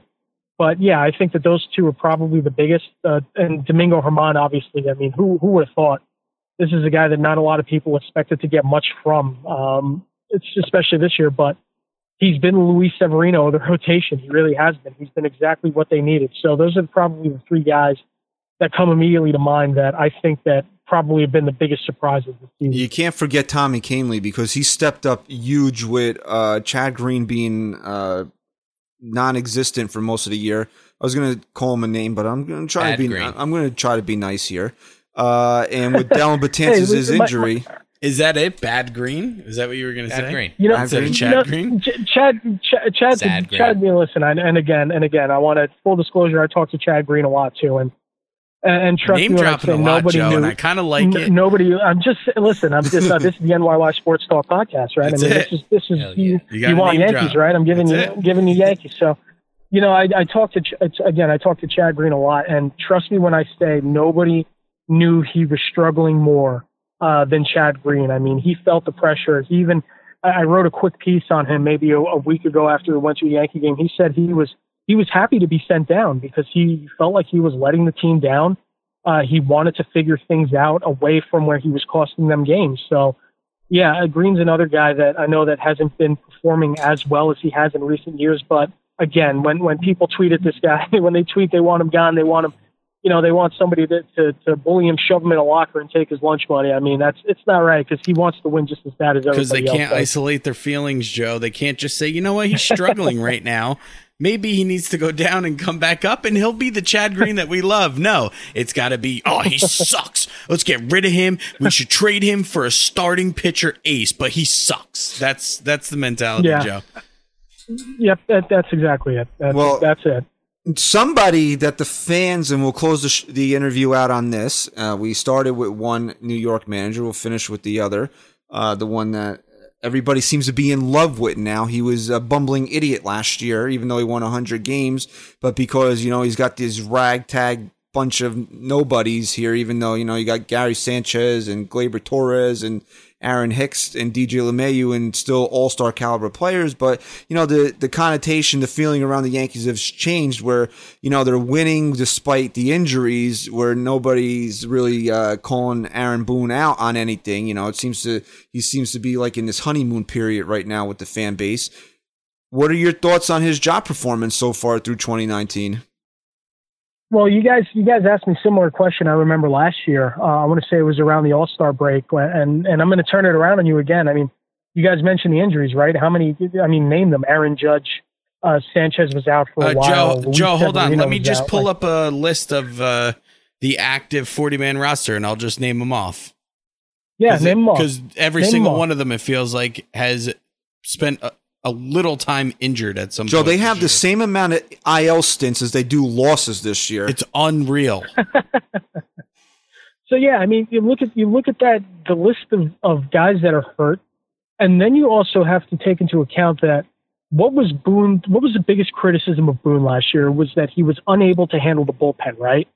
But when you look at what he's done this year, that's been one of his strong suits, and, and he's navigated not having a great Chad Green, and and you know still using Holder when Holder hasn't been that great either for them, but. You know, he, I understand he's got a few more weapons to work with. you know how Joe Torre had, uh, back, but You know, Joe Torre had Scott Proctor. Yeah, Uh, yeah. well, Aaron yep. Aaron Boone has Jonathan Holder. you know, and I think that that's just Boone is a guy like he wants to show faith in his guys and he wants to show trust in his guys. That's just who he is as a manager, and I think that does mean a lot to the players. But listen, when you have your team in first place, you go from thinking, listen, we just got to tread water, be 500, uh, be competitive right now while these guys are out. But now he has them in first place, and and they beat uh, a tough Rays team uh, to to get back into first, and and I think that's that's an A job. It really is. And I said the same thing last year. I, I think that fans are way too hard on Boone. I really think that when you have that many egos, that many good players in a locker room in a clubhouse, and you have to find a way to balance them. Uh, I know that he does get a hand from from the front office and the analytics department. Listen, that's every manager across Major League Baseball now. It's not just Boone. He's not a puppet. He still makes decisions. He still controls the bullpen. So, yeah, I think Boone's done a fantastic job. He's the manager of the year right now. I mean, when you look at it, Oh, you mean a there's you mean a, a computer just doesn't pull out a relief pitcher like a vending like a coke out of vending machine and put him on the mound? Is that, I thought that's how that worked. and and it's funny, guys, because uh, uh, Joe Girardi got a lot of flack for his binder for how long, right? But you do get a sense that Boone does manage with his gut a little bit more He during does. the game. He does. I, you know, so which which is totally fine, and and that's he manages by feel, and I think that he does have a very very good handle on the game. So it, it's hard for me to say that a first play that that a manager of a team uh, of a first place team right now with with as many injuries as they had to key players too. This is not.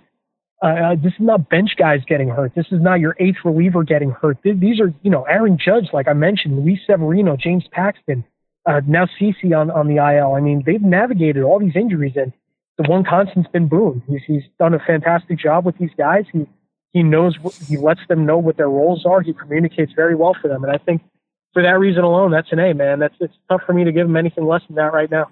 Joe, it's tough for me to give you anything less than an A. Another stellar job Stellar. here. Stellar. Uh, we, we want, Oh. we want to thank you for uh, spending um, your Thursday evening with us here, talking baseball, going around the league and the National League a little bit, talking some Yankees. Uh, you can follow Joe on Twitter at Joe Rivera SN. Uh, you can torture him there with bad puns. He loves it. I'm definitely encouraging that from our followers here. Joe, thank you very much. Have a great Memorial Day weekend, and we'll talk soon. You're the man, Joe. Thanks, Guys, pal. You got it. No, thank you guys for having me on. I really appreciate it. Talk soon. All right, we're back here on episode 120 of the NYYST podcast. Again, can't thank Joe Rivera enough for coming on, spending about an hour with us. Hopefully, you guys really enjoyed that interview. I felt there was some really good energy there. Uh, Joe's been on a bunch of times, but you know, every you know, you just reach a certain level of comfort with a guy, and you know, And I Joe, think it really comes out in the interview there. Joe Joe is big time now, man. he's on he's- the zone. He's on the zone. he talks to Chad Green and Clint Frazier. I don't know if you caught that or not. What do you mean? The name drops? I don't know if you caught that. He talks to Chad Green. and, And- Clint, or Antino Martinez also. Oh the yeah. way. Listen, Joe. Listen, Joe. Uh I want Clint Frazier on this podcast so bad. And you know what? As let's just say as a late 100 episode gift, Ooh. you get us Clint Frazier on this show. I would absolutely I'll tell you what, I'll send you 100 bucks. 100 bucks per player you get on the show. How's that? Pretty good. little little uh, Little stipend steep? there, a little All right. stipend there. Yeah, why not? Okay. But Joe also sell some T-shirts. not th- not to not to make him the enemy here, but he's Appreciate been he's been close with the Red Sox. The He presented uh, Mookie Mookie, Betts. Betts, Yeah, he did. right. with the Player of the Year Uh, award. He was there. He was getting doused in champagne when they were on their magical run last year in the clubhouse. Joe Rivera is close close to a lot of these guys in the clubhouse, so he's a good guy to talk to. You know who we can't talk to in the clubhouse is uh, Giancarlo Stanton. Uh, Why is not? That? because uh, as I mentioned in the interview, it seems like he's caught bronchitis. Bronx. It, it Ugh, honestly, not as sad again. as it is, it, it's the first thing that it reminded me of was was Ellsbury. Is his It's just like every little move he makes now, he's just injured. is is it terminal? it we know that bronchitis, depending on the stage that you have. Now, obviously, Ellsbury is stage four, so he is terminal. But uh Giancarlo Stanton is they gotta they gotta He did play a rehab game. What's so- it called? They gotta um contain it. They gotta contain it because at first it went from his bicep, then it spread to His shoulder. his shoulder. Now it's in his now it's in calf. his now it's yeah, in when his you calf, don't catch which it is quick, the scary. bronchitis it go it which is scary that it's in his calf because that's a whole different limb now we're talking Yeah. about. yeah. Okay, Which calf? It's all on the left side. Everything's Left on the left side. that's that's promising. It's staying on the left side, so we can it has not isolate spread to the other side. We can of the isolate body the yet. bronchitis. Oh my god. What- I mean, are we going to see this guy play baseball this year? Yeah. I, he'll play. And, and you know what? I said to someone uh, uh, I was talking to over the weekend, I said, You're not even going to see Stanton this year. And next thing I know, I look at my phone, you text me that he's starting a rehab on Monday. And I'm like, Well, guess I'm an asshole. Right. And then that happens. Well, definitely so I guess. I'm not. Playing for that bobblehead day now, right? Yeah, no, no, he's not. Damn. You're just not, you're not seeing any progress. That's the, No, you, there was progress. no, there was, but then it just gets shot down. Setbacks. And apparently, I'd rather not see any progress. Here's what I don't understand: How do you get calf tightness from getting hit in the leg during batting practice? training staff fire them. Who's throwing BP? No, I'm just kidding. I'm not irrational like that. But seriously, in the leg. something's got to something's got to give, man. You can't have guys getting hit in the calf and then he's done. That's ridiculous. The back of your head is ridiculous. Hopefully, uh, Didi Gregorius makes it through uh, these extended spring games. Okay, actually, he already did kind of have minor. He was a little under the weather. He needed an IV. He had to sit out a day, but uh, back at it. You know, hopefully, uh, the Yankees see what they they see and uh, everything's okay with him uh, in an extended spring, and then he can uh, move on to a rehab assignment. But as we said in the interview, man, I mean, we could be looking realistically where Didi's back in about three weeks or so. That's still mind blowing to me. I just don't get it. I didn't think that this was possible. Like they said it, they said it could be, but I didn't think it really was. I just Didi's just. I mean, you got to give Didi credit. And I told you what work. Girardi said. Yeah, if anyone was going to do it, it'd be Yeah. Didi. He's just that hard of a worker. I've really enjoyed Joe Girardi on with Mike every. I don't week. usually catch him. Oh, he's on- he's got a spot every now? week. He's Yeah. got a spot. Yeah, he's very, very good. Very good. Uh, just to you know the way the Yankee fans wanted to throw Didi in the garbage last year for Manny Machado, but you know Didi Didi's showing you you know how that he's you know, Brian Cashman, you know, he might have given you the late end of it, but we're saying there might be a chance that Didi doesn't come back till August. Yeah. Now we're talking like mid June, maybe. Yeah, man. Crazy. When you put it, you know what? As much as I love Aaron Judge and I and I'm a fan of Stanton and I want both of them to come back and putting Didi's left-handed swing that's that's Mm. in the middle of this Very lineup. important. It's just and to do it before the All Star break, I mean, it's just something you didn't think was going to happen. But you know what? I thought you were going to say this, and and now I'm just going to say it. Didi Gregorius is a different level to me, and I'm not saying that guys like Stanton and Judge don't care as much as Didi does, but there's something to be said about a guy who went through what he went through and worked his ass off this hard to come back when he's going you don't to. think Aaron Judge is working hard to come back? I just no, that's not what I. Said. You I don't think John said. Carlos Stan wants to come back? It Really, takes a Chris. special. It takes a special. takes a special person no, to make a statement No, like that. because Good. can That you can really you not good. picture this? Can you not picture Didi Gregorius doing everything it takes actively to come back and Stanton, I can. and Stanton kind of sitting back in the clubhouse No, and I don't. icing No. and heating his arm and lifting weights and whatever, but not actively No. just wanting to get you back don't think as it's, soon as possible. You don't think it's killing Stan that he can't play baseball right now? I didn't say that.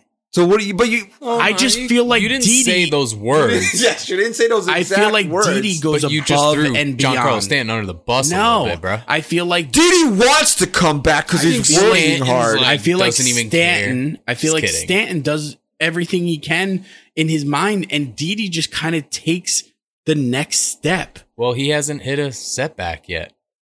These guys are all hitting setbacks. Wh- Stanton's but hitting why? Because they're older, maybe. like, I don't how know. is Stanton not maybe back? you know, maybe Gregorius you're is just you're. his injury Ugh. isn't as I know we don't want to curse As really bad. anymore, but that was Yeah, we're the doing a good closest job I with came. But you, it's your bicep. You're It's- not back yet. Th- he's back from that. If it was just a bicep, he would have been playing a month ago. Right. But what happened? Then he wasn't doing the proper work on his. Sh- I bet you Didi, even though he's just working out the one elbow and getting his arm ready, he's still working out his whole body to make sure everything is, falls into place. Yes, this is all John Carl stands for. He's not working hard enough to come All I'm back. saying is a guy who no, just no. had Tommy I John said- is coming back quicker than a guy It who is. had a I little it- strain it's, in his it's muscle. less a knock on players like Stanton and Judge, and more of uh, More of just a praise on Didi. So, Ju- so now doing. Aaron but Judge, you took it there. You but took Aaron it. Judge is out there. took You know, he's there. playing. No, I didn't. He's, he's the one playing- who's like, oh, so then Giancarlo Stanton. If you go back and listen to the audio, what I said was Aaron Judge is playing Candyland instead of trying to get back right now, all I right? Is that said what's was- happening? It says he's something binge about a guy. uh, it says something about a guy like Didi to come back that You quick. can make a point. And then he said, and You- then and then he said, "Oh, what do you think? Stan doesn't want to come back. What do you think You could throw it out the window?" because you know you can say something without exactly saying it, and that's what That's you said. That's not what I was it's saying. called though. insinuation, he doesn't know that word. right? Yes. I know what insinuation means. Okay, my wife wrote down on the index don't card you don't- yesterday. you don't know what Okay. said if insinuation we wake means? my kids, she's coming up here on camera and flipping the fuck wickers, Ah, flipping the fuck out. Okay, you sorry. broke the streak. That was a natural curse, though. I mean, I had to say it. It's at the end of an like hour and a half. It's like a PG end. listening. No one's 13 listening movie. anymore. You get two f bombs and a PG thirteen. Yeah. Okay. Um, Okay. We're good? We I'm good, more. man. I'm I'm good. great. good. I feel so. your kids don't even have school tomorrow. Yes, they do. What's tomorrow? First of all, Jack is two. Yeah. can we give Can we give Booney some credit? Did you see that ninth Yo. inning? And Today? uh, Booney's the man. Did you see that though? they give kids four days I off mean- for Memorial Day now. Sure, Do my kids have off tomorrow? You don't even know. Okay, for you know no, what? my daughter was doing homework before. Tie game in the ninth, two outs, five five game. Nobody on base. He decides to pinch hit Gleyber Torres. Torres Yes. then walks. After that, Sanchez pinch hit, Yes. base hit. Then LeMahieu walks, and then Aaron Hicks walks. Well, I would Do really they win the game today without great manager? No. I would really don't. hope Booner? With Sanchez and Boone's the Torres on, on the bench in a tie game day. Right, no, and- he would put right. them in. But maybe you'd want to give them a, a, But a you know, true day off since they are playing. But you know the tomorrow. analytics, and that's that's how Still, you do though, it. With Said two that out- Gleyber with- Torres needed a day off today, even though he's hitting 19 home wrap the runs show, off please? of With two outs or- in the ninth inning, you might just Guys, push don't worry. It's only 10 o'clock. I'll, I'll be editing till 4. Till 4. Oh, You want to have a good show or, or, or a great show? I want a great show Okay. always. Now, uh, look ahead. The Yankees are heading to the Kansas City uh, was it Kauffman? Kauffman? Stadium? It's actually Kauffman. Kauffman. Kauffman. They should trade for Tauchman so he could be Kaufman, playing Kauffman. in Kauffman. Maybe they can have a couple games at Fenway Park Maybe. And grab a cup of coffee. Uh, don't know. the Yankees will be in Kansas City for Memorial Day. I got a weekend. number. Uh, 815, 215, and 215. Love those start times. How many I like runs- Them apples. Wait, say those again because I'm about to flip. Two o'clock. 815, 215. Wait, say them again with the dates. They're playing tomorrow at Okay. 815, Awesome. Love it. Saturday at 215, Love it. Sunday at 215. Love it. I'm Huh. so happy. Oh, those meet your ex. Those meet They your do. standards. Okay. All they right. Okay. do. Okay. Okay. But what are we going to do Sunday? That really kind of puts a wrench in our schedule. All right. So, and this is uh, what we'll wrap up the show on here. The schedule will be a little bit different for this show. watch Uh, us watching you watch the game. You're gonna watch us watching the game, and we're gonna turn the camera around, and we're gonna watch you. All right. uh, because it is Memorial Day weekend. We'll uh, we're having a Choo choo. You know we're, we have a little barbecue planned on Sunday evening. So we are you done? Done. You want to wrap up the show? I'm trying to get there. I'm delirious That's now. Senator so- Clay Davis. Uh, so instead of we won't be able to record a show after the series is over. And with Memorial Day being Monday, you know, it'd probably not be a great day for ratings anyway. What we're gonna do is a little something different. Yeah, is we that- hurt on holidays. It hurts.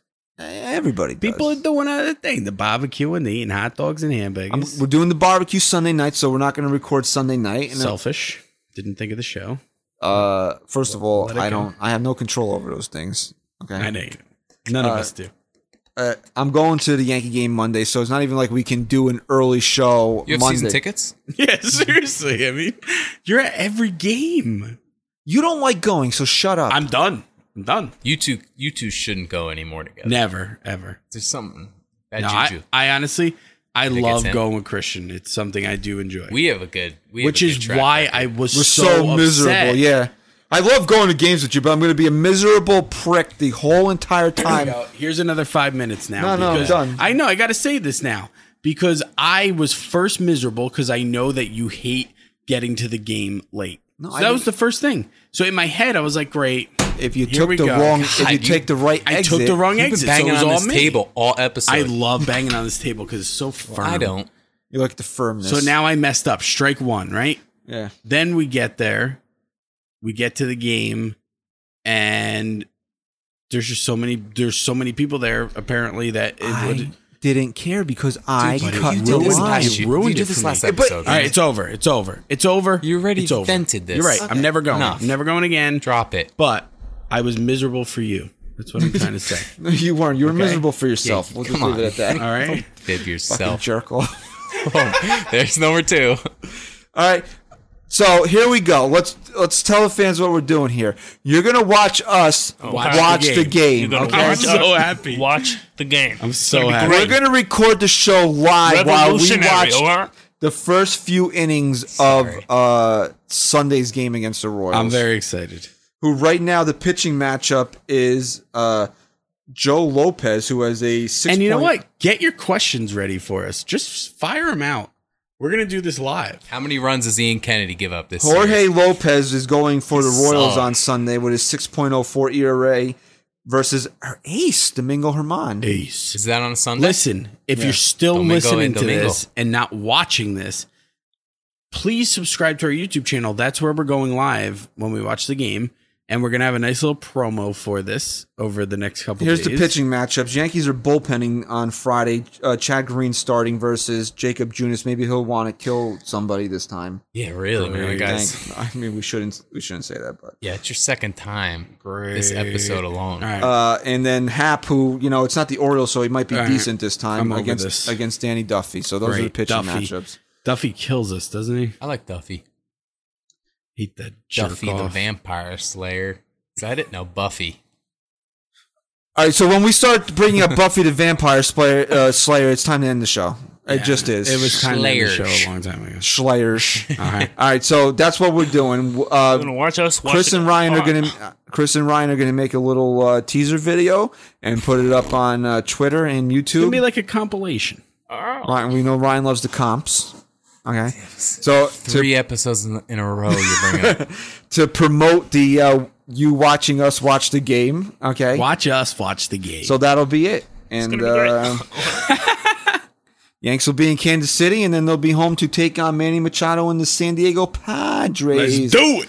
All right. So thank you for uh, to Joe Rivera for coming on. Uh, Joe Rivera is on Twitter at Joe Rivera SN. Follow our uh, sponsors, Baseballism at Baseballism. The new code Chase twenty eight for free shipping. I like that better than 15. I percent. knew you would. too. I like that. I knew you would, Mm. pal. Uh, follow us on Twitter at NYY Sports Talk. Follows. I'm gonna give Stack Guy Ryan a plug because he's still depressed over Game of Thrones. The Super Got down. the Dot Throckies won, right? no. Okay. Shh. No one Maybe. I Spoiler might alert. watch it one day. Just And kidding. don't watch it. Worst show Never. ever. Uh, follow us Ryan at Stack Guy Rye underscore NYYST. Okay. Tweet him nice things because he's still upset. All right. So thank you for listening. Stack Guy Rye. Go Yanks. Chris. Say goodbye.